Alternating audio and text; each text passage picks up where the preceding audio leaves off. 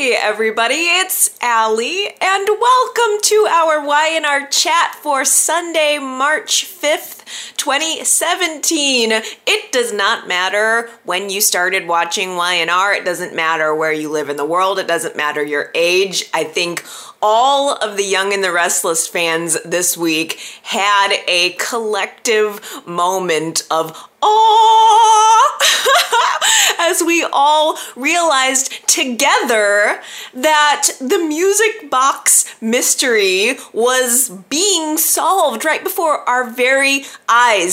I cannot even fully express how much I loved this week's show, how monumental this was. I feel like I want to just walk up to Sally Sussman and Kay Alden and give them a, a, a group hug. I want to have a long, slow, awkward group hug. I'm just kind of leaning into both of these women. It's very, it's, it's, it's incredibly uncomfortable for them, but incredibly meaningful for me because I really felt this week like I was watching Y&R from back in the day when I started watching Y&R in 1993. These are characters with rich histories that are being re- presented to us now in a new way, and that's so important. It was just so wonderful. It was almost like Sally Sussman Kay Alden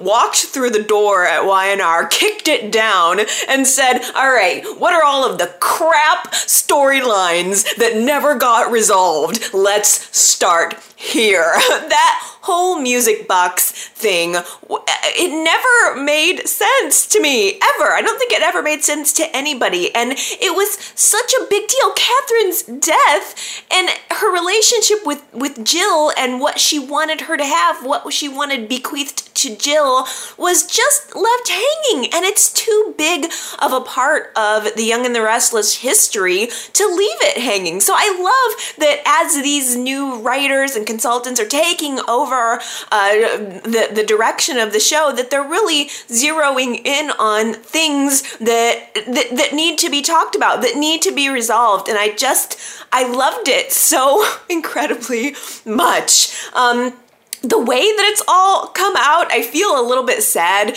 that it seems to be detrimental to the Colin character, who is someone that I've liked seeing on the show. He is this new, newest sleazy sleaze bag of Genoa City. The man goes to the thrift store to buy back all of his things that Billy gave away, and he's walking through the thrift store finding his jacket and his watch and each item that he picks up, he has this flashback uh, showing more or less the moment where Jill gave it to him. I felt nauseous during the flashback scenes because it was so candy coated. Every single one of the flashbacks was Jill just lavishing with him with attention and gifts, and Colin returning it by oh saying, "Oh, I just you know I I love you. This is just so wonderful." Oh, poor little meek little Colin was kind of the vibe of the flashbacks, which doesn't feel true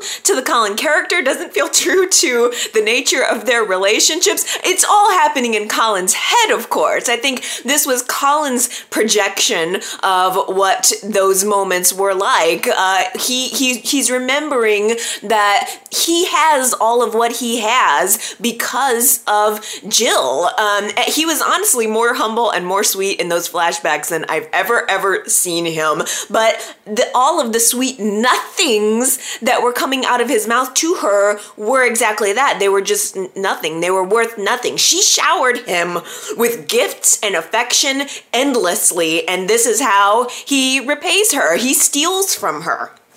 It's disgusting. When he's at the thrift store, though, they, this is the good part. I couldn't believe it. He looks over and he sees that music box sitting on a shelf. He picks it up. Of course, he's going to buy it. I think in his mind, he is thinking that this is something that should have come back to Jill. She left it in a park, I believe she said. I don't remember that, but I'm sure it's true.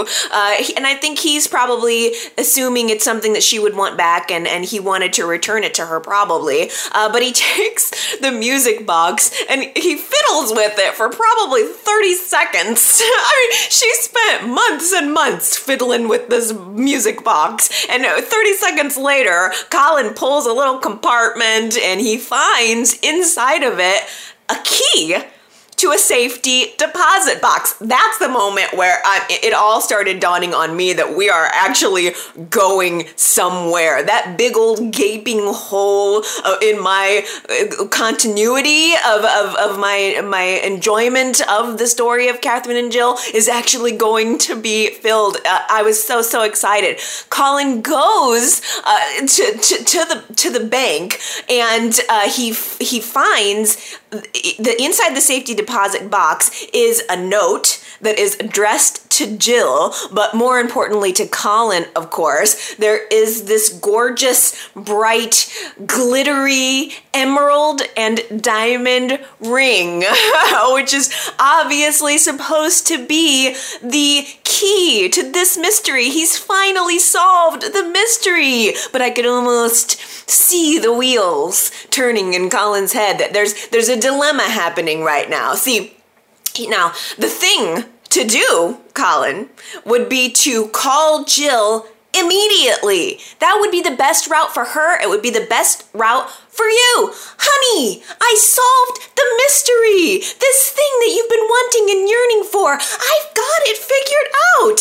I, you know, I love you so much. I want to share this moment with you. Come on down to the safety deposit box. We'll do, we'll do it together. Uh, I mean, but no, of course, that's not what Colin is gonna do. Oh no. His first thought is to have the ring appraised. Now, it didn't trick me uh, when I saw the, the, the, jeweler coming in to look at the, the ring. I didn't think that uh, he was like some mob guy or anything. I assumed that he was a jeweler. But at the same time, it was a risk that Colin took just handing over the ring to anybody. I, he could have had all of the, he could have kept the ring in his possession the entire time, but he didn't do that. And that also made me angry with him because it all could have been over right then and there. He handed over this ring to some guy who I don't know. Uh, hopefully he trusts him, but I mean, I, I, just kept thinking, well, I hope this guy really is reputable. Um, I, it really bugged me, but of course the jeweler comes back to Colin, says that it's an incredibly rare uh, piece. It's worth an absolute fortune. And I think the little dollar signs, I could just see them in Colin's eyes. Colin realizes he has in his hands right now the answer to his prayers. He thinks this is going to solve everything for him. He thinks he's going to sell this ring and get the money, and Jill is going to thank him for it at the end of the day. So let me make sure, let me just check myself here, Colin, so I can understand what you're thinking. You want to sell something of Jill's so that you can pay back what you stole from Jill. Is that how that works? I, and and and by the way, all of this, all of this so that you can feel like a big man who not only saves the day, rescues the damsel, but so that you can feel as though you're financially contributing. I think in Colin's mind, he was he's he's never going to tell her about the ring ever. In his mind at this very moment in the story, he's thinking he's going to quietly sell off the ring, restore the money to Jill, and that's going to be the end of it. But hey, Colin, wh- what makes you think that maybe Jill doesn't want the ring? What makes you think that she doesn't want the ring? If it weren't for you and your worthlessness, I'm sorry, but Jill could have had her original fortune and the priceless ring. I don't think I'm being too hard on Colin. I think I'm hitting the nail right on the head. I don't know if you guys are having more sympathy for him, but I am just repulsed by Colin right now. Uh, the only thing that I can give him is at least the scumbag had the decency to put the unopened letter into Jill's mailbox rather than just tossing it in the trash because this is the kind of person that I think he is. I think he could have just got rid of all of the evidence, gave her back her fortune, and allowed her to embrace him again with open arms, but it's not gonna quite work that way, Colin. So, uh, letter shows up in the mailbox. Esther goes to get the mail, immediately recognizes Catherine's handwriting, and she flips out. Esther and Jill both have this moment looking at this letter that's Catherine's handwriting. It's not, a, it didn't come through the mail, it was just dropped in the box. And they're both thinking, is this some kind of Catherine ghost trick. I mean, Jill saw Catherine at her bedside last week. I think they're they're both thinking this could be a, a, supernatural moment. They both look like they had seen a ghost. Uh, and I, I loved how concerned Esther was. She wanted to be involved, but Jill the letter was addressed to her and she wanted to have her private moment to read it alone and as she began she opens up the envelope. She begins to read the letter out loud. Oh my gosh you guys. We had this sort of split screen of jill voicing over the letter uh, and on the other side we had what looked like catherine chancellor writing the letter at her writing desk. It was so beautiful to me. I loved that. I loved that so much. In fact that was a good trick. To me, that looked completely natural. I, I only watched it once, but I kept thinking to myself, is there any chance they actually shot this? Did they actually happen to have uh, any kind of footage of, of Catherine writing a letter? Do they just, did Y&R just have that on the back burner? Or did they get somebody to recreate it? I'm sure they must have gotten someone to just wear a wig and have the jewels and everything, but uh, to me, it looked so very real. I thought it was brilliantly done. I liked that way more than the superimposed Catherine by by Jill's bedside, but that's just me the contents of the letter blew me away even far and beyond how cool i thought that writing uh, that writing scene looked it it I, I, wouldn't have guessed it. I never would have guessed this. But it, it, as Jill is reading the letter, we are realizing that this is, it, it amounts to a full confession from Catherine about Philip.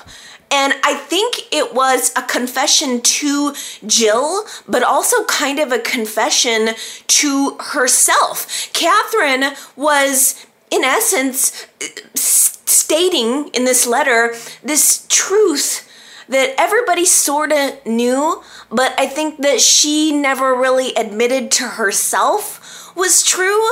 Uh, I don't think she admitted to anybody else that it was true, but she said, Jill, Philip loved you, only you.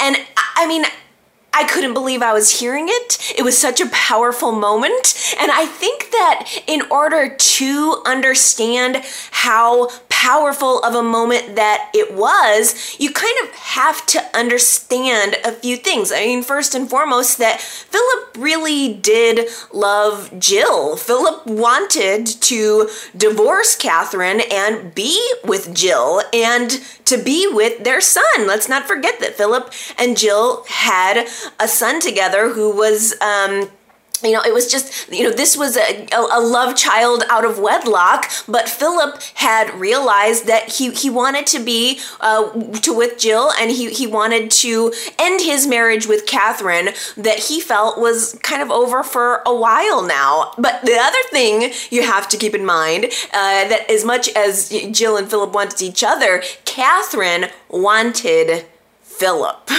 Catherine did not want to let her husband go. She loved that man. In fact, she, when he told her that he wanted a divorce, and we saw a flashback of that scene of her defiantly signing the divorce papers a little bit, you know, later on in, in the story.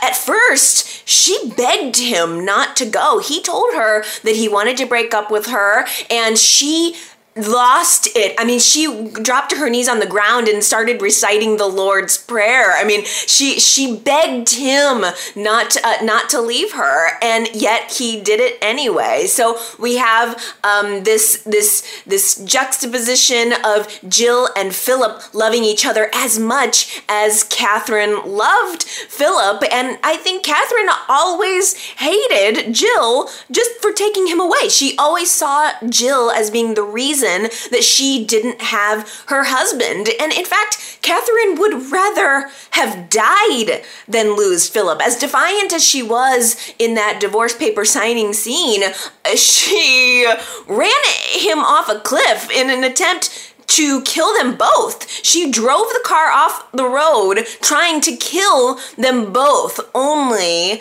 of course, Philip died and Catherine survived. Um, and I think that just uh, uh, for crying out loud, that is, has to be such a burden to have had to carry all of these years. We have Catherine feeling betrayed by the fact that her husband fell in love with another woman. I mean, it's not having an affair is one thing, but imagine your husband, you know, who you feel is the, you know, your your great love, uh, loves somebody else. It's a horrible feeling, I'm sure. So Catherine's feeling betrayed. She's feeling suicidal, and then she kills him. She lives. She survives the car crash, and she has to feel an enormous amount of guilt for her the entire rest of her life that she killed Philip. And rather than um, coming to terms with it, I think that Catherine funneled all of those feelings into her hatred for Jill, into the feud with Jill. Now, Jill, on the other hand, felt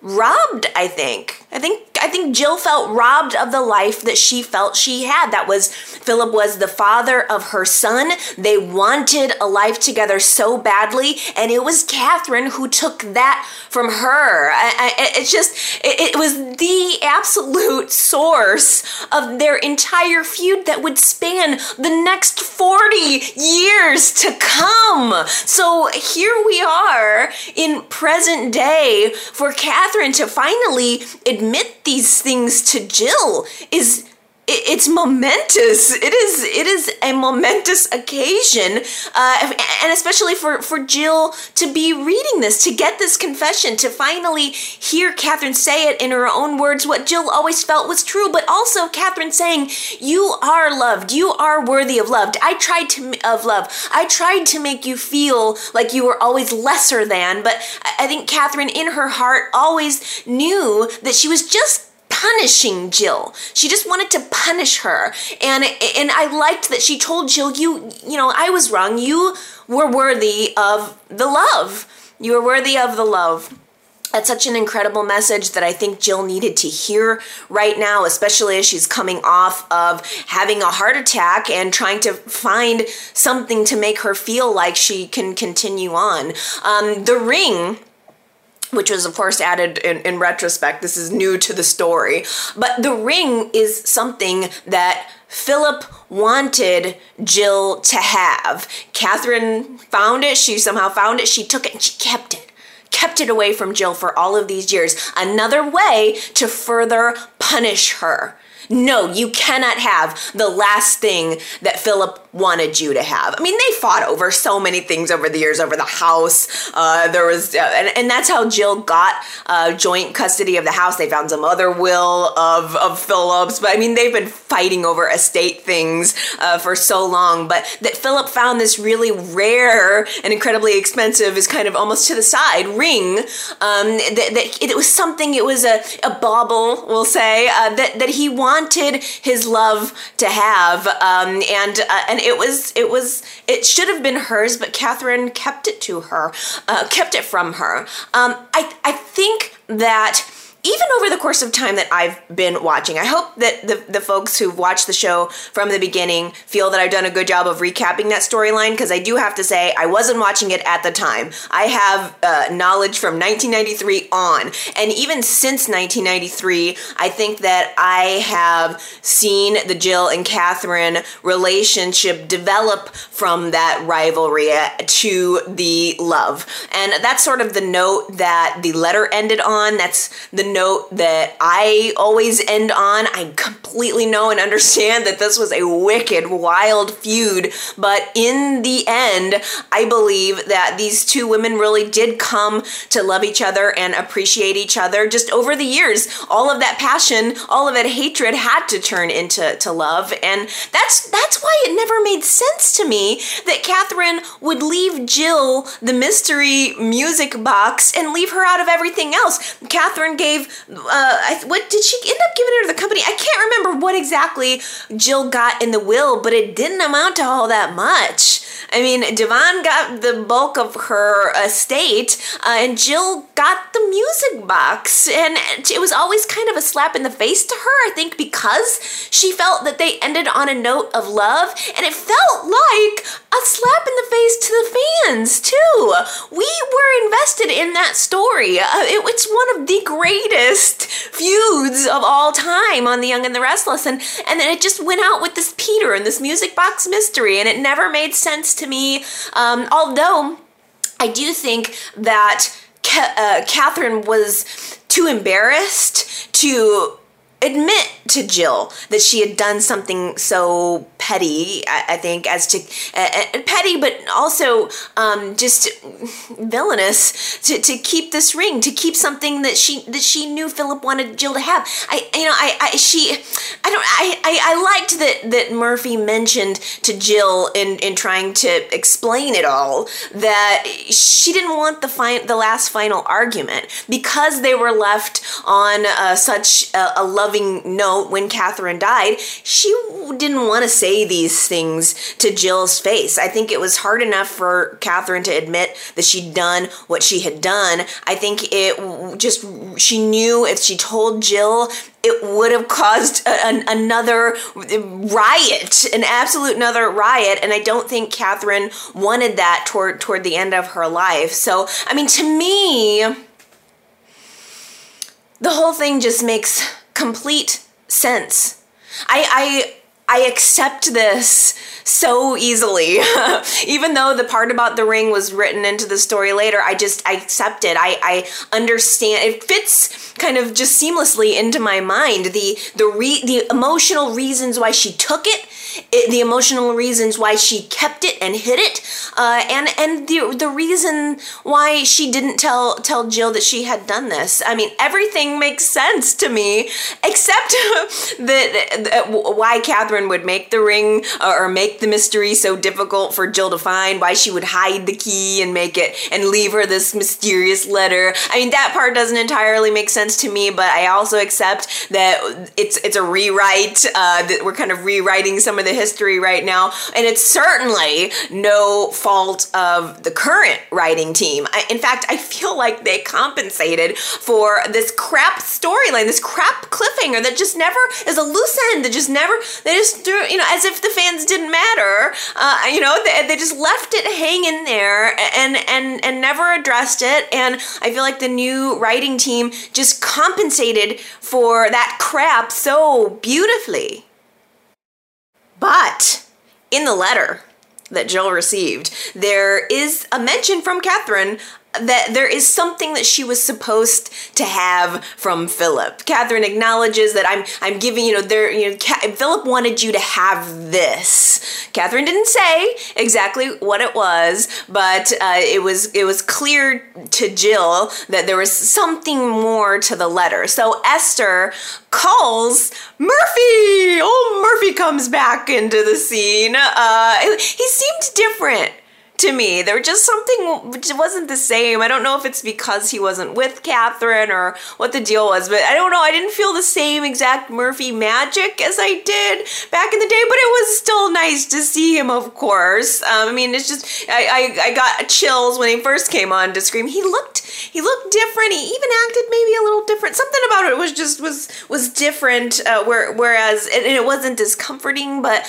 um, but it was still nice to have him there. And he was with Catherine in her final days. So Jill wanted to question him to try to understand, uh, you know, w- what else was there supposed to be. And Jill doesn't really disclose the full emotional content of the letter, and I don't think that Murphy knew that. I think he knew that this was something that Catherine needed to write it was something that she she needed to bear her soul. That it had to do with Jill. That she was. I, th- I think Catherine probably alluded to the the little um, hunt, the little mystery hunt, but I don't think he knew the details. He did know that there was something that she was supposed to have, uh, and uh, yet wasn't able to provide a whole lot of info on what that uh, would have been. But they did figure out together that there somebody somebody must have figured it out, gone to, you know, gone to to the um, figured out whatever the mystery was, decided to give her the letter, but took whatever it was that she was supposed to have uh, from from Philip. But Jill goes through this process of accepting the letter as her reward. I think in a lot of ways that was a lot more valuable to her. The message that Catherine was giving, the apology that Catherine gave, um, uh, and and and the the love. I think that was what Jill you know, took from the letter, and and to her that was enough, which is a good thing because the gift is gone. The gift is just gone now the next thing we know, Colin just shows up to um, Mitchell Sherman's son, I can't think of his first name, Jill's lawyer, with a cashier's check for the exact amount that he stole from Jill. My question is, Colin, what about the excess? Where's the rest of the money? Because if it's the exact amount, he made a point of saying that. Did you notice that? Because in my mind, I thought, wait a minute is, does that mean that you paid her back exactly what you owed her and no more, no less? Well, what if there was more? I don't know. I just, I don't trust him. My trust in him is absolutely, completely gone because he's a little lying weasel. he forks over the cashier's check. Uh, Jill's lawyer goes to Jill lets her know that oh, out of nowhere, hallelujah, uh, Colin has had an enormous windfall. He's provided me with this huge cashier's check. All of your money has been restored.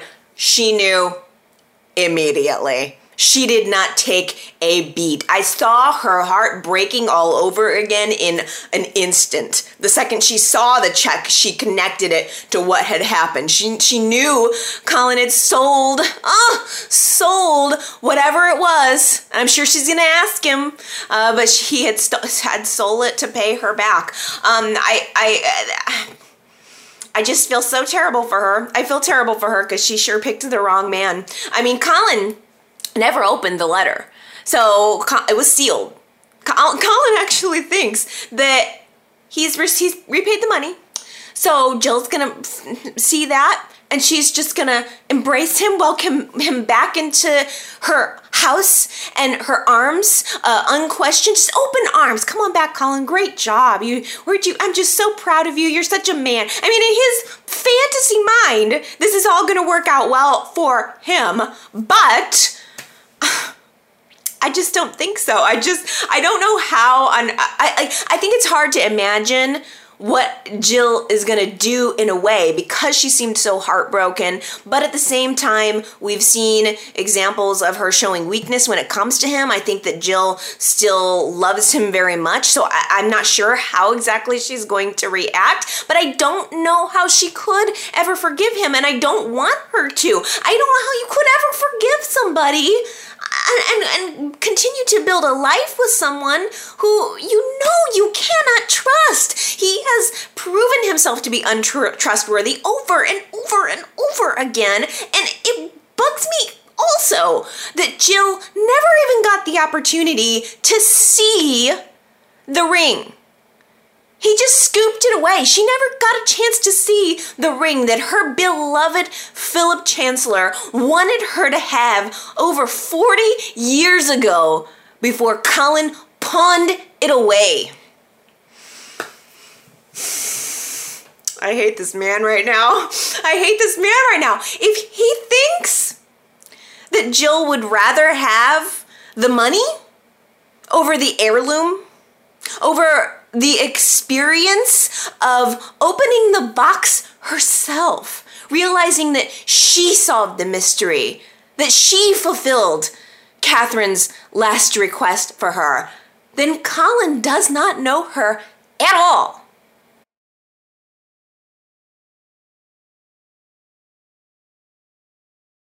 Ravi is such a cutie pie. and on top of it, he is a really nice guy. Uh, Phyllis told Ravi all about what Lauren is going through, that her son has been captured and is being held hostage. Uh, and Ravi goes on to tell this story about his uncle who lost his wife. And he was so very distressed about it. He was building a garden for his wife and when the wife died he didn't even really want to finish it. What's the point? And so ravi and his father went to help uh, his and and and with the townspeople uh, went to to to re to finish building the garden wall. And uh, he has this moment where he says you know what phyllis? Let's let's let's let's let's move move forward with the Fenmore's app to make Lauren proud. Let's tend Lauren's garden. Wanky, wanky.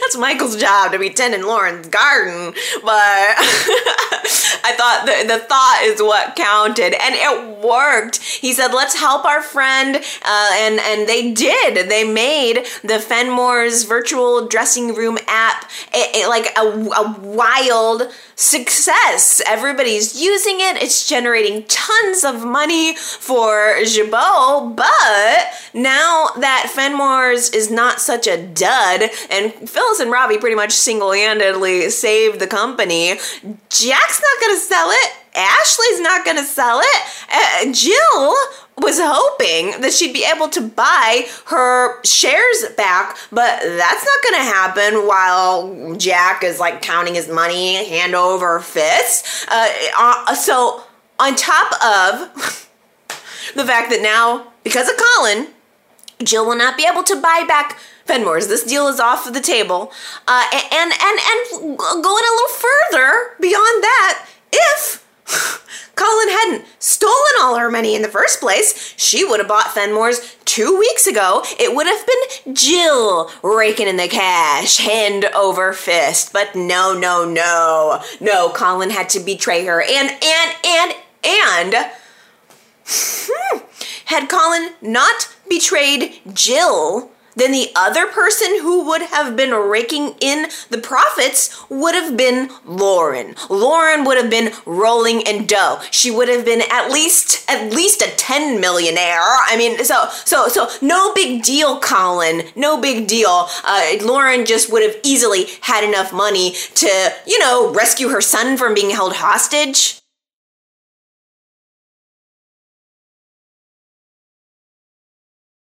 I think that Paul had the right idea. I was team Paul at the very beginning of the week. Paul encouraged Lauren to not pay the ransom and I was kind of with him. I mean, I I know as a mother that that would be really hard to do, uh, but I think that the better strategy, the better non-emotional strategy would probably not to have just paid it. Uh, and I, it hurt my heart a little bit, but I thought it was noteworthy that Lauren lashed out at Paul for making the suggestion, saying, You don't know what it's like to have a son who's in mortal danger like this. And there is a very heartbreaking moment where P- Paul is sitting there unable to say that he's going through something similar. His son is in mortal danger, is on, you know, is in witness protection. He's never to, he knows he's never really to be able to see his son again, or that's how, you know, what he believes at this point in the story. So it was very sad that he wasn't able to open up about that, uh, and it kind of made him, it put a little bit of a strain on their friendship. But of course, everybody understands that Lauren is a mother in crisis. She wants to do whatever she can do to help her son. And the number one thing she wants to do is pay up immediately. Lauren is like going through their assets, ready to sell everything, ready to sell the company, ready to sell her house, ready to drain all of you know anything she's had uh, in in her accounts. And I, I tell you, another really surprising and nice moment was was Michael. I mean, Lauren immediately said, "We're selling the condo. We're we're doing everything. We're gonna scrape together this ten million, and we're gonna get it." To the to, to save my son and michael doesn't even blink. Does not even waste a moment. He was supremely supportive it would change their lifestyle completely. Draining out all of their money and giving it away on a hope that her son would come back. And, and Michael, he just went along with it, absolutely, and supported her without asking any questions. Michael was right there by her side for all of this and whatever she wanted to do. Um, they decided first to go to Jill for a loan. Uh, no luck.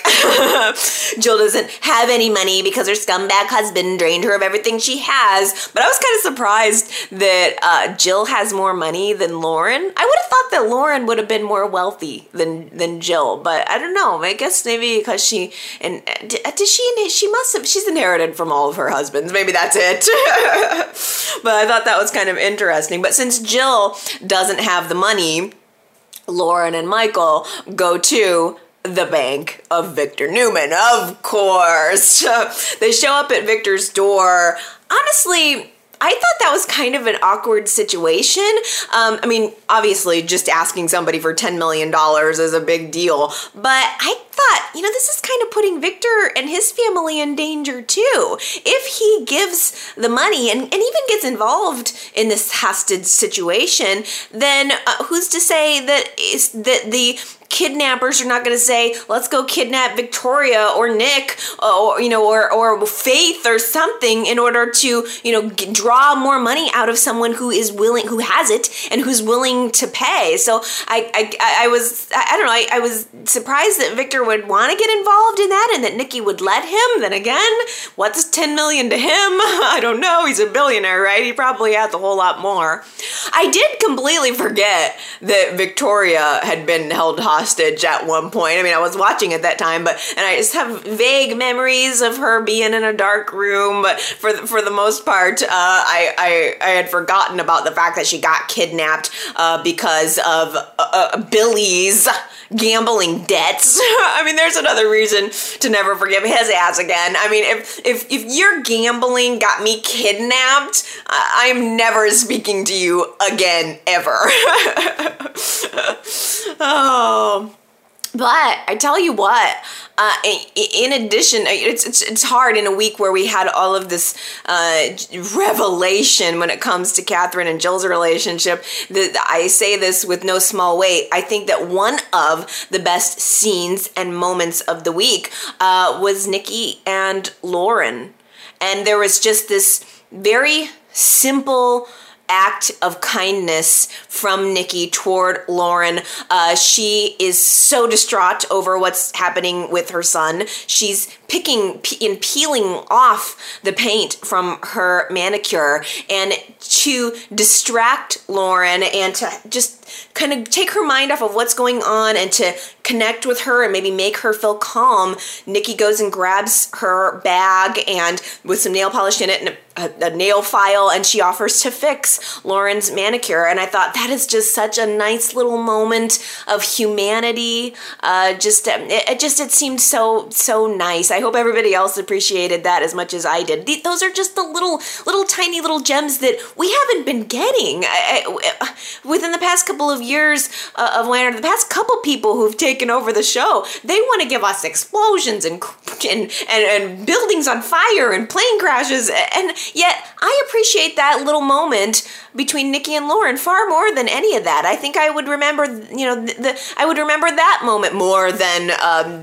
than a, a, collapse of the underground or whatever it, it may be. I mean, I don't need Y&R to be action packed. These little tiny moments of humanity are enough for me. Well. So Victor's involved in this whole Lauren situation, which is kind of great. But the thing is, Victor immediately starts doing what Victor does best takes over the whole situation. I mean, so far it's working, but he's he's in tough negotiations with the kidnappers. He says, "You're gonna, Lauren, when they call you, you're gonna say exactly what I tell you to say. I'm in charge now. If it's my money, then I'm running the show." Uh, they had to expect that that was gonna be the case, uh, but he did manage to get a picture for Lauren to prove that Scott was still alive, uh, and he is using his own resources in uh, in in the, the sent somebody in Middle East uh, to do to do the ransom money drop. Uh, the thing that I really wasn't expecting is that Kevin's involved. Kevin is going to be traveling to the Middle East to help deliver the money. That is such a bad idea. I, I would never let Kevin go there if I was Michael or if I was Chloe or anybody, Mariah, who knew and loved Kevin. It is unreasonably dangerous for Kevin to be doing this right now. I saw a Dateline episode about something very, very similar. This guy in Mexico got kidnapped and held hostage like in a box, literally in a box for I mean I think it was years. I think it was even beyond months. And finally, finally, I mean the the the people who kidnapped this guy put his family through hell, kept demanding more money and stretching it out. I think for years, and they tried to pay, and it just they wouldn't even. Uh, they exhausted the family in every way out of their money, of their emotions, of everything. And and and, and in the end, I think they sent somebody to finally, finally make the drop of the money, and then that guy got snatched and held hostage. That's what they do. Oh, they might let Scott go, but they could easily snatch away Kevin. That is what they do. So I was, I was, as soon as I saw that, I remembered the Dateline episode and I was like, oh no, Kevin, no! Don't do it! I'm sure that Y&R's not gonna take it in that direction. And in a way, I'm kind of be. I think I'll be happy when the hostage situation is over. It is chilling. There are moments of it that are chilling and thrilling, but at the same time, I don't want it to be dragged out too terribly long. I mean, so far, part one seems to be successful. Kevin was able to get to the Middle East and do his thing, but uh, it seems like something's gonna go wrong from the previews of next week's show. It looks like like something like the kidnappers got tipped off or thought that the the Fenmores were gonna pull a fast one, and they just like scoop Scott up out of this darkened room and and take him away. Uh, he's got a black bag over his head. I hate seeing that. Just that image of someone bound with a black bag over their head that creeps me out. Uh, and and I kept thinking, wait a minute, could the kidnapper? Be Phyllis because the last time we saw somebody get kidnapped with a black bag over their head, it was Adam and it was Phyllis who did it.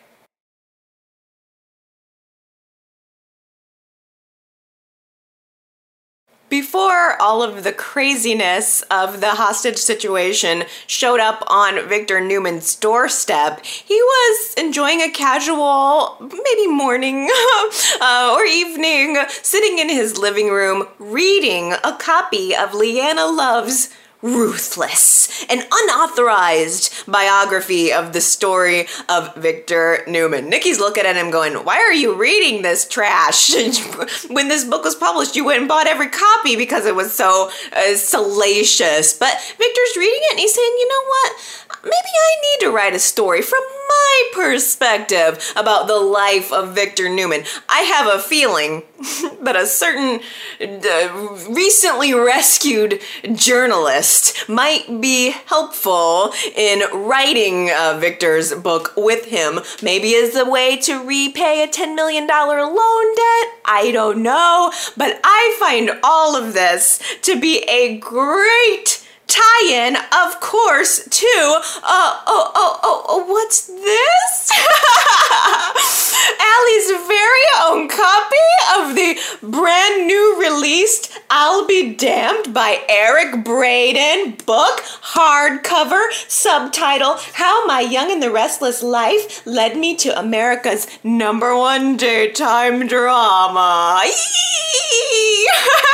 I am so happy to own my copy here of I'll Be Damned, and I will tell you like I got this uh, for my birthday and I immediately whipped it open and read the first chapter. This is so good, you guys. I am really, really into this book. I've only read the first chapter, but I, I, I keep trying to make moments to read it uh, because it, the first chapter completely compelling. I mean, you have to, I think, separate who Victor Newman is from who Eric Braeden is because for all of these years that I've watched this show, it's only really come to my mind recently. He was born right smack in the middle of Nazi Germany during World War II. I mean, I mean his story is just incredible and and I, I like the tone of the book so far uh, I, I like um, learning more about him i think there's just there's just so much here that I, am I'm, I'm so exciting i'm so excited about. And I, I am planning to do a book review. I, I i think that it's gonna be really good. I think it's gonna give me a new perspective on eric braeden i think i'm going to be able after reading this to connect maybe the things that eric braeden might be thinking when he you know in a way that he's approaching a scene. This is an extraordinary guy. And I, i'm really excited about it it. Um, he's he's Y&R to me, uh, probably my favorite guy. I mean, I know the character is very villainous, but I, I like me some Eric Braeden. It's a beautiful book, by the way. Um, I can't even tell you the last time I owned a hardcover of a book or, or even read a book that's not a, the soap opera magazine at this point. But it's so nice, um, and it's it's easy. It feels easy to read. The chapters aren't real long, um, and it's just it's got it's got some photos in it. I'm not going to show you too much because uh, I hope everybody goes out and gets their own copy so that you guys can read it along with me.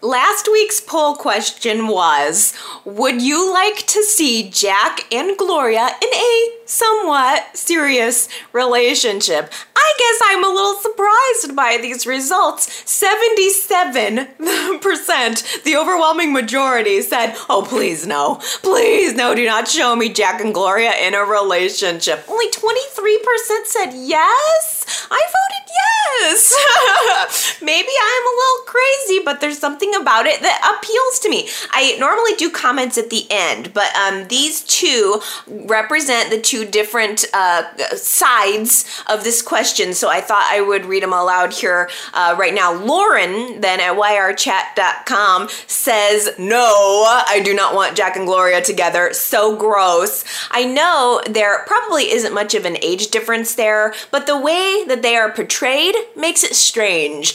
The men on the show are always dating younger women. The men are made out to seem younger than they actually are. So it just seems weird when people who are probably totally age appropriate for each other in real life are getting involved. I really, Lauren, thought that's an interesting point and and and really true. I, the guys do usually date younger women. So uh, in a way, we we, we want to pair Jack with a Hillary, or that's that's where our mind automatically goes to some of the younger women on the show. Whereas these two actors are really about the same age, and there you know there's something about it that's like, well, wait a minute, they're actually in age appropriate relationship. That's no fun. uh, I like that point, but I also like this comment from Marianne. Marianne Marion. Marion. That's how it's said, I'm, I'm sure.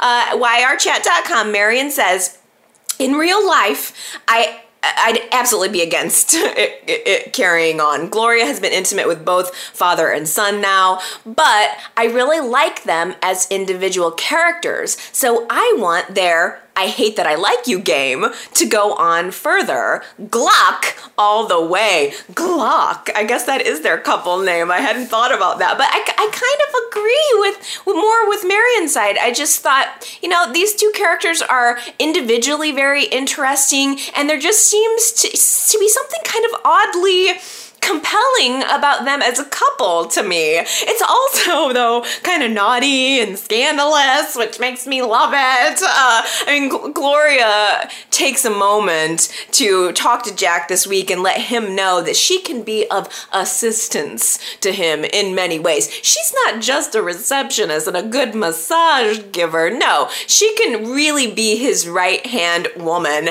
And Jack. in response, promises her a rapid rise if if she continues to be loyal to him. I think that Gloria is she's definitely on the rapid rise with Jack. There's just so many double entendres in these scenes. I love it oh so much. Uh, there was a little moment though where uh, I mean Phyllis has caught them kind of talking before, uh, and she guesses uh, that Jack is involved with someone. She doesn't put two and two together about Gloria, but she notices there's a little something different with Jack. He's saying he's over her, and in Phyllis's mind, that means you know maybe he's moved on with somebody else. Uh, and the the uh, the subtext though that I'm getting is that Jack is probably not really over Phyllis, but I think he feels that he needs to be. But uh, I think the truth is that I think Jack is a little thrilled by the thing that's going on with Gloria. He may not be in love with her, but I think that her her finger magic does seem to put a smile on his face.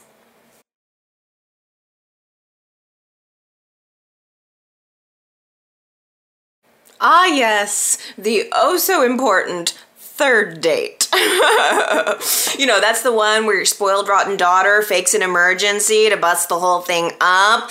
Faith, that was devious, little girl. Not nice. Saying that there was calling Nick on his date saying that there was something wrong with Nikki, that is really, really bad. And she has not been punished appropriately for it. It probably scared Nick half to death. Can you imagine getting a call saying, I don't even know what exactly she said, but just that something's wrong with grandma? I mean, can you imagine thinking your mother's dead? Or, I mean, she has MS. and She could be in, I don't know, she just could have fallen, or who, uh, who knows? I mean, I'm sure that that really scared Nick, and I think it also made Nikki think she was losing her mind there for a minute. Nick rushes back over, and Nikki's perfectly fine walking around the house and looking at Faith like, "Why would you try to wake me up and I wouldn't wake up? What? What?" And they, of course, like completely figured it out. I mean, there was a moment where Nick and Nikki both simultaneously realized exactly what had happened. That Faith was faking this whole thing just to break up Nick's date, and I, I, Nikki had a talk with her about it.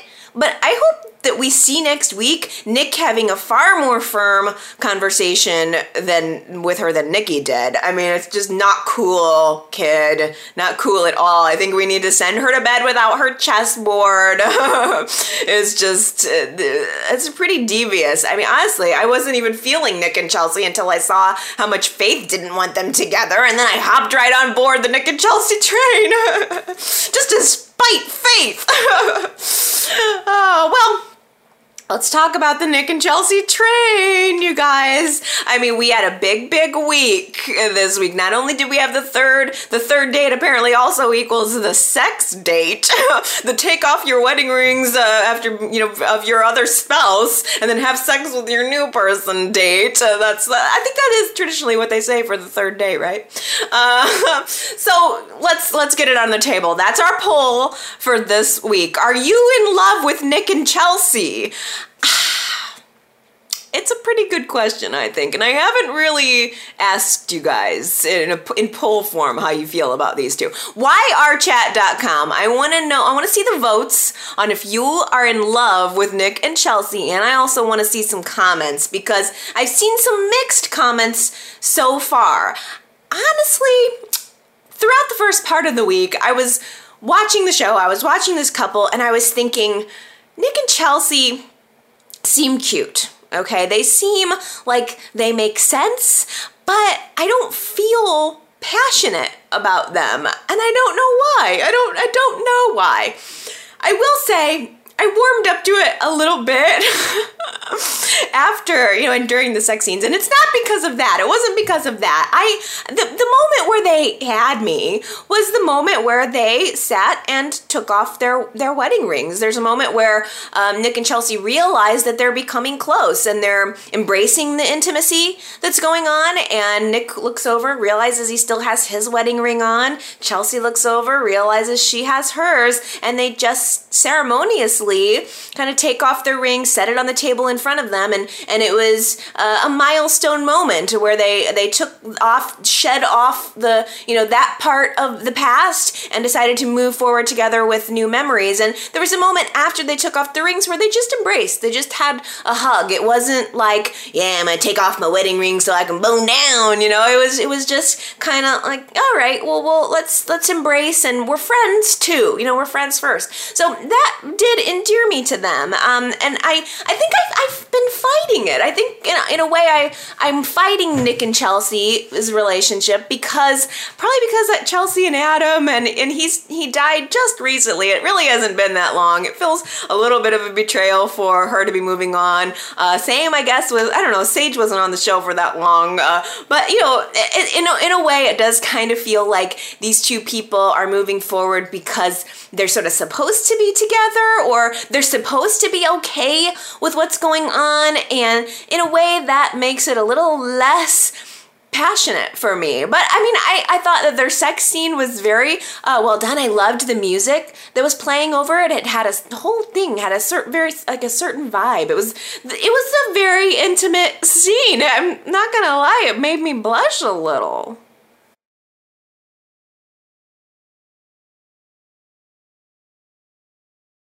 Nikki has been great this week. Uh, she stops by to Victoria's house to see Reed and to try to connect with him, and she ends up getting an earful from Victoria all about Reed's internet porning, his his indiscretion, uh, and I loved that Nikki just kind of laughed about it. I mean, obviously it wasn't right for him to be doing that, and she admitted that. But I think that Nikki's reaction to it, you know, thinking she's going to be prude, really helped add some levity to the situation. And of course, I was thinking watching the scene, well, I mean, Nikki was a stripper, but uh, she, Nikki reminded Victoria that she posed nude. I've heard about that from uh, you know just from history. I wasn't watching at that time, I don't think. Uh, but Victoria apparently posed nude. Victor had to go and buy every copy of the magazine. Uh, he, uh, I guess he must have a room somewhere where he's got all the copies of Victoria's nude magazine, all the copies of Ruthless.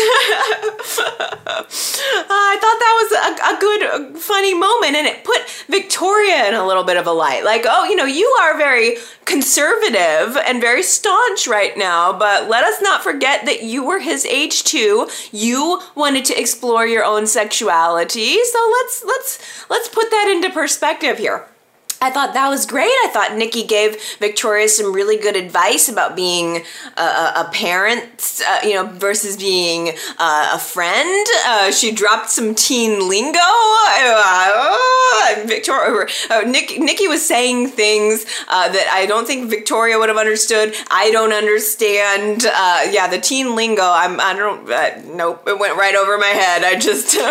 I just would prefer the. Just spell it out for me, okay, guys but it was it was cute. It showed that Nikki is really trying. Nikki's trying, so it's time for Victoria to try. And I think that because of her conversation with her mother, Victoria realizes that instead of just only punishing bad behavior, she needs to start rewarding Reed's good behavior too. So she decides to buy him music lessons and she returns to him his guitar. The guitar is a positive thing for him. And so she wants him to have it. She gives it to him and she says it's on one condition. I, I want you to play for me. Play me a song.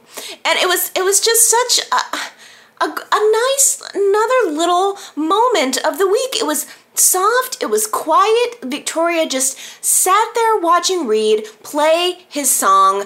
She didn't judge him. She was just quiet. She was listening intently. Uh, and, and I just thought it was such a nice moment, especially since the song that Reed is singing is about relationships. It's about love. And I'm sure that it was really hard for Victoria to see her son as a man and realize he's not the little boy playing baseball anymore. He's he's growing up into into a young man. He has feelings. He's trying to just find a, natural outlet for him for them. Uh, and I just thought, gosh, you know, in that moment where she's sitting there listening, it it felt like it was almost the first time that she's ever really listened to him since he's come into town.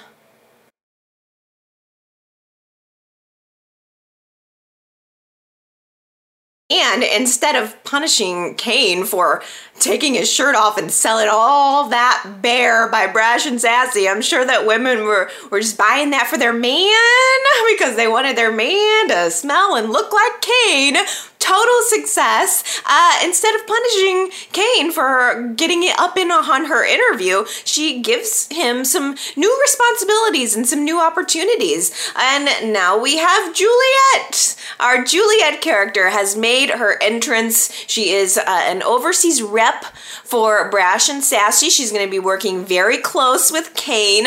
Um, I hope this doesn't develop into an affair, but I'm afraid it's going to. I mean, Kane is feeling really insecure right now. Uh, I think he feels like his capabilities are in question as a businessman, as a man. Uh, and Juliet is someone who likes his ideas, gives him praise, and it probably doesn't hurt that she's easy on the eyes. Oh, I'm nervous for Kane. I mean, he's already going off on a business trip. Uh, I'm sure it's the first of many. Um, he did manage to get one more sex scene with with Lily though, and it was pretty hot. It was a good thing that Lily sent Kane to heaven before Victoria sends him to Tokyo.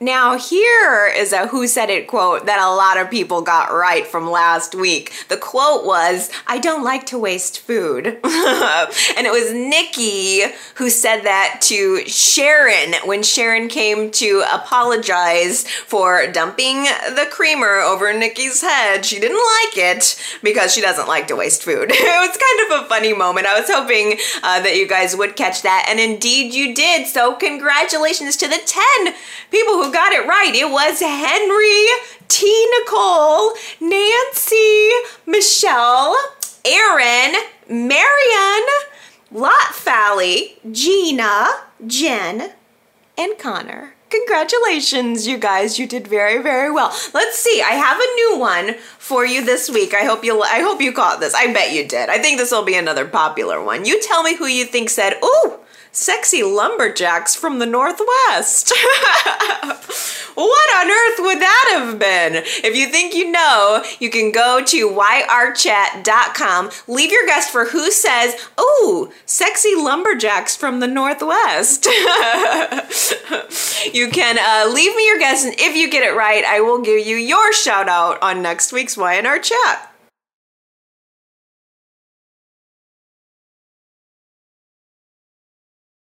All right, it is time to get to your comments, and I've got two pages of them, so kick back and get ready. uh, Anna left me a voicemail this past week saying, How can Colin steal from Jill twice? How can he actually believe that that's going to make anything right between him and his wife? I, you know what, Anna, I don't know at all what Colin could be thinking. It makes no sense to me. Not only how he could steal from her once, but how he could steal from her twice and think that that's going to somehow ingratiate him with her. I also have to note that Anna did not like the Catherine letter writing scene. She thought it was creepy and it weirded her out. she liked the uh, the superimposed Catherine that was by Jill's bedside the other week, but didn't like the writing desk scene. I'm so opposite on that. Uh, so so I wanted to toss that out there too because if you if you didn't like that, then you are certainly not alone. But I would like to hear uh, how people felt about that kind of recreation uh, this this past week. Connor left me a voicemail. It was so good to hear your cheery voice. Uh, now, Connor was born in the 90s, so he didn't watch uh, the triangle of Jill and Catherine and Philip during its original run, as I have not.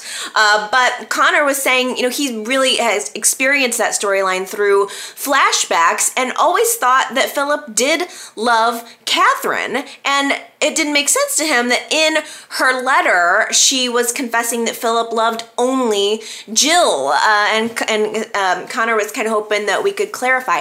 Um, you know, again, I, I didn't I didn't watch during that time. I think that the, the I I think that when we picked up on the marriage between Catherine and Philip, it was they had already been married for quite a while. Um, so I think that probably we didn't get to experience the real, real love story uh, behind Catherine and Philip and why they got together in the first place. It was it was he was introduced a little bit um, later into their marriage. So probably like most um, most things in soap opera land, it's a marriage that that started off loving. Of course, I mean these two people got married. Uh, they were were building a life together, but it sounds like it just sort of slowly fell apart uh, due to Catherine's drinking and smoking and all that stuff. Uh, and and where we kind of picked up more on the story seems like it was when the marriage was falling apart, and uh, Jill was there to pick up some of the pieces. So I think it's fair to say that Philip loved Catherine. Uh, it's just you know in, in his his later life, I think he was really starting to love um, Jill, but if you guys will bear with me for a moment, Connor inspired me just to plug out, uh, take out the, the Wikipedia page on uh, Philip Chancellor, the second, I think technically. He's Philip Chancellor the second. Uh, and I thought maybe I would just quickly read you um, the a little bit of the backstory on this because I think I mean I don't know maybe the majority of us weren't watching at that time. So this is just a little bit of backstory. And if you have been watching the whole time, then you can testify uh, to the accuracy or inaccuracy of this information. But here's a little bit more for us. Um, Philip Chancellor II attended college with Gary Reynolds, and the two of these guys became friends. In November 1973, the wealthy Philip first appeared in the series as the husband of Catherine Chancellor, Gary's widow, uh, his wife of 12 years. So essentially, um, Philip knew Catherine's first husband, uh, and we're picking up on the story um, a little bit later into their marriage. Philip and Kay's marriage was strained due to Kay's bad habits of infidelity, smoking, and alcohol addiction.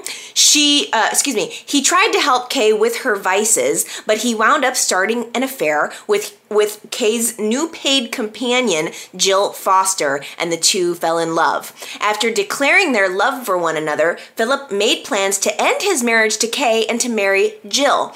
Later, Philip and Jill conceived a child together, and he officially left Kay to be with Jill. Philip served an upset uh, Kay with divorce papers and then left for the Dominican Republic, where he got the divorce granted before returning to Genoa City.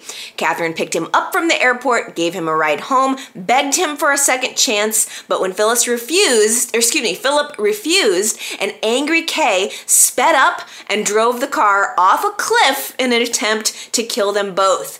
Philip survived the crash long enough to marry Jill on his deathbed. Philip was buried on the Chancellor estate a property in the backyard. Uh, Jill later gave birth to his son and only child, Philip Chancellor the First. I, I, hope that you guys appreciate that a little bit, a chunk from uh, from the history. Uh, Gary left me a voicemail this past week, and he's been watching since the beginning. So Gary saw this whole story unfold. Uh, so I, I, really wanted to get his opinion on this and present it to you guys. Uh, Gary says, "I think that what was said in the letter was true. Catherine probably always knew the reality of the situation, but she denied it for 40 years." Uh, Gary goes on to say that even with Jeanne Cooper gone, the contents of that letter bring the Jill and Catherine story completely full circle. That's what was always missing. Yes, I was. I really appreciated um, hearing that perspective, Gary, this week from someone who did see it during its original run. We see flashbacks, and a lot of times, probably due to the type of writing that we've had in the past couple of years, you get little snippets from it, but it's you know we, you don't get the whole story. And even as a fan, if if you didn't watch it during its original run, it's hard to almost even conceive of forty years of a show's history. Oh, on that note, Jamie and Isabel Isabel left me voice message this week, and Jamie has just started watching the show with her daughter Isabel. I think that's so cool. I want to watch Y&R with my daughter. Uh, but Isabel is a new Catherine Chancellor fan. How about that? Catherine Chancellor is still picking up fans even from beyond the grave. uh, but Isabel had commented on the scene where uh, Catherine is walking up the stairs, uh, which which um, it was her last screen appearance, and it, it was very very sad. And it is kind of hard to rewatch, just knowing that she was very frail and weak, and um, and she was having a little bit of trouble kind of moving up those stairs. It's it's sad. It is really sad to to to see her interestingly kind of juxtaposed, juxtaposed with being so strong-willed and telling Philip in that flashback that who needs you and signing the divorce papers and then looking at her uh, ascending those stairs. Um, but uh, let's see. Uh, Isabel also really enjoyed watching uh, the flashback scenes. I'm thinking back to something that Gary had mentioned in his voicemails that he he is sus- suspecting that maybe Y&R doesn't really have the film from some of those earlier years because have you noticed that we you know we've seen that scene before we've seen that flashback of catherine signing the divorce papers several times over the years uh, but it does seem like they cherry pick certain scenes and then others just never show up. I don't know if it's that Y&R thinks that they're not uh, as significant or they don't have time to go back into the archives and find it, but Gary was theorizing that maybe they just don't have them. I wonder if that's possible. Is it possible that some of the old Y&Rs are, are lost to CBS? Why? I don't know why they wouldn't have preserved them. I'm sure that there are some problems probably showing those old, old uh, uh, flashbacks due to just the difference in the aspect ratio. Uh, TV has gone from being a square to being, you know, an HD, widescreen, and uh, and I think that maybe they have some trouble formatting them, or maybe they just don't have them. I don't know. Are they gone for good? I hope not. Um, Daisy on Facebook uh, left me a link to a video on YouTube. Some of our flashback scenes do still exist on YouTube, and I, I, know that CBS tries to nab those as quickly as they can. So I do appreciate that there are people who have some classic clips there on YouTube. But uh, the link that Daisy sent me was a flashback to to um, to 1975 um, within a newer scene. Okay, and it was a it was right after the car crash, right after Catherine just, you know, killed her husband. Uh, and Catherine and Jill are having an argument in the hospital, I believe. And it's, it's vicious. It's absolutely vicious. Uh, Jill accuses Catherine of murdering him on purpose. That was always um, something that was there, you know, that, the, that uh, Jill thought that maybe Catherine would have done it on purpose. They both knew what buttons to push of each other's. Uh, the scene that it was within uh, I'm not sure what year that flashback was occurring um, in, but it was uh, a really good one. It was Catherine thinking back to that moment and t- saying, Jill, you will pay. You will pay. I mean, there's just like, I, I, I went on a whole, uh, when Daisy sent me that link, I went on a whole rabbit hole of watching anything and everything I could on the Jill and Catherine feud. Uh, I, there was a good one where she was imagining shooting Jill, just shooting her. Uh, that was really good. Good. Uh, I watched a scene where uh, where Kath- where Philip is for the first time telling Catherine that he wants the divorce, and she is begging him not to do it, not to leave her. Um, they're really, really compelling. Jeanne Cooper is incredible. Um, the only thing that I feel like is missing from being able to find it on YouTube is the story of Jill and Philip's affair. I feel like there's a lot of content we can kind of, well, not a lot, but we can go onto YouTube and we can see some of these old flashback scenes. But I, I don't, I want to feel a sense, and I wish they would, I know that they can't do this because it was played by a different actress, but I want to see how the affair between Philip and Jill developed. It's something that I think probably is, um, you know, was a very sweet love story, uh, and and it's not there. I mean, I feel like that's a big gap in my own understanding and experience of the show. Uh, just from watching the what I could, I really like the guy who played Philip. I'm gonna put some videos up at yrchat.com. I'm gonna curate uh, what I can, pulling together a little bit of uh, classic episodes on on the feud. So if you want to go to yrchat.com. Uh,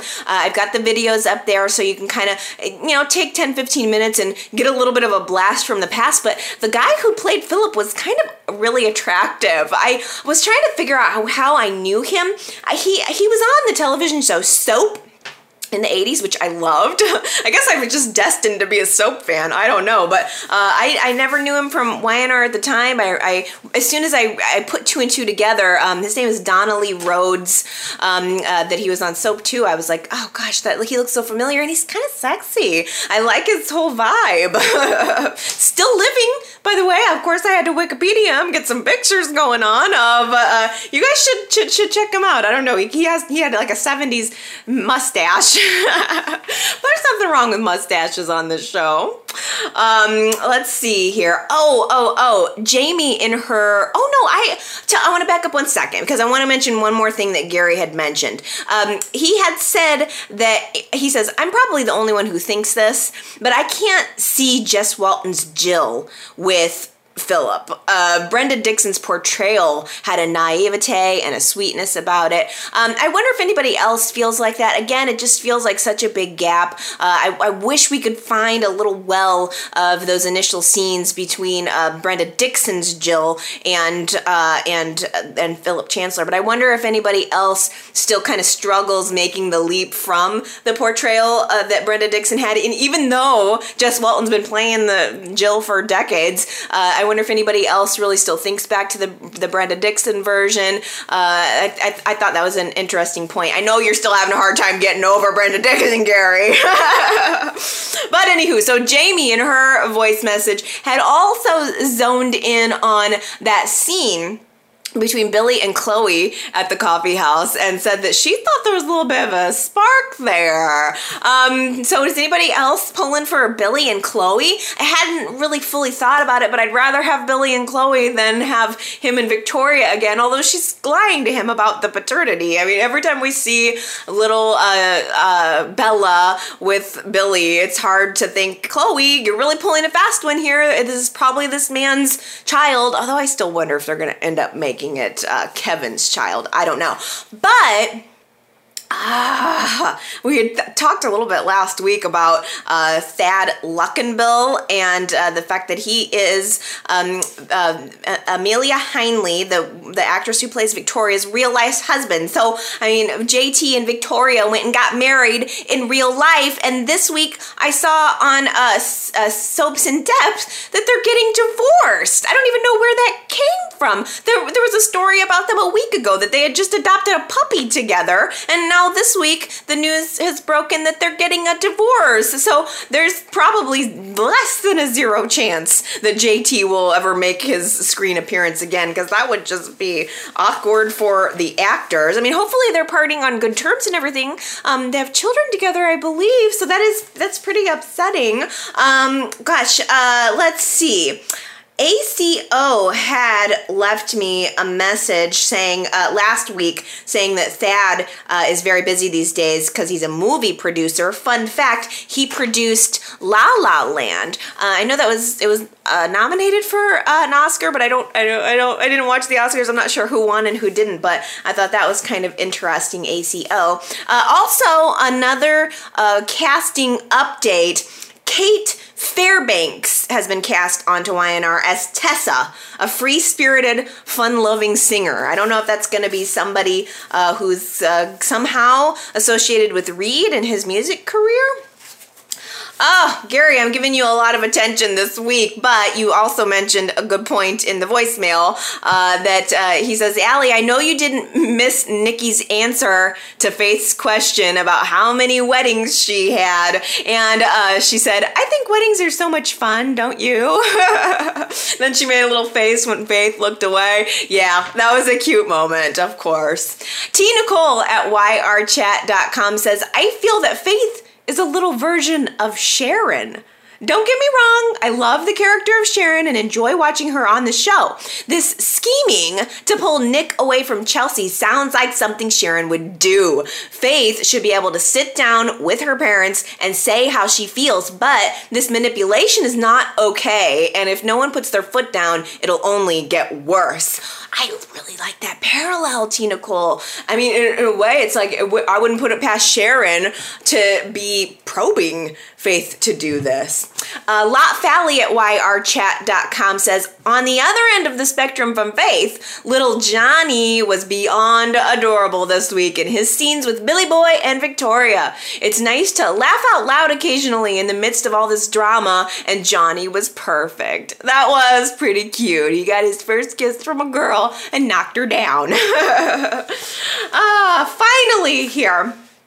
I like this guy. There was a comment from Superplex at yrchat.com talking about the scene where Victor and Nikki are are chatting uh, up Leanna Love's book, Ruthless, saying that it was nothing more than a product of sensationalistic tabloid journalism. But Superplex goes on to make a long list of Victor's crimes, and and just since 2014.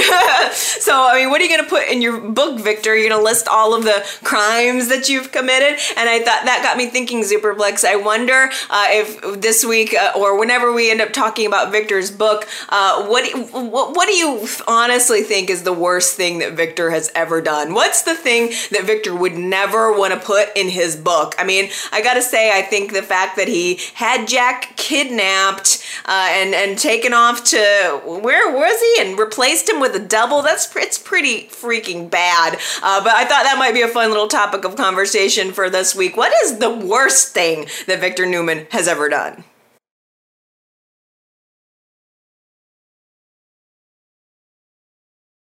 Yeah, Victor Newman's gonna be all too happy to tell us about the good things that he's done. Uh, whitewash all the bad ones away. but I, I, would read Victor Newman's book. I'm so excited to read Eric Braeden's book. Yay! I, I, hope I have some time today, maybe to to to read a couple more chapters. I think a book review would be would be fun to do. So maybe I'll post that on on YouTube after I finish but I think that's I think I'm finished for now. yeah, it's an extra long one, but darn it, we had some history to get through. I hope you guys enjoyed it, and I hope you leave me your comments. yrchat.com is the website. You can also go to Facebook or YouTube, or you can call into my voicemail at 309 588 4569. I always love hearing from you, new fans and, and veteran fans alike. So don't be shy. Uh, leave me your comments, and I'll be back next week to give you mine. Everybody, have a good week. Bye.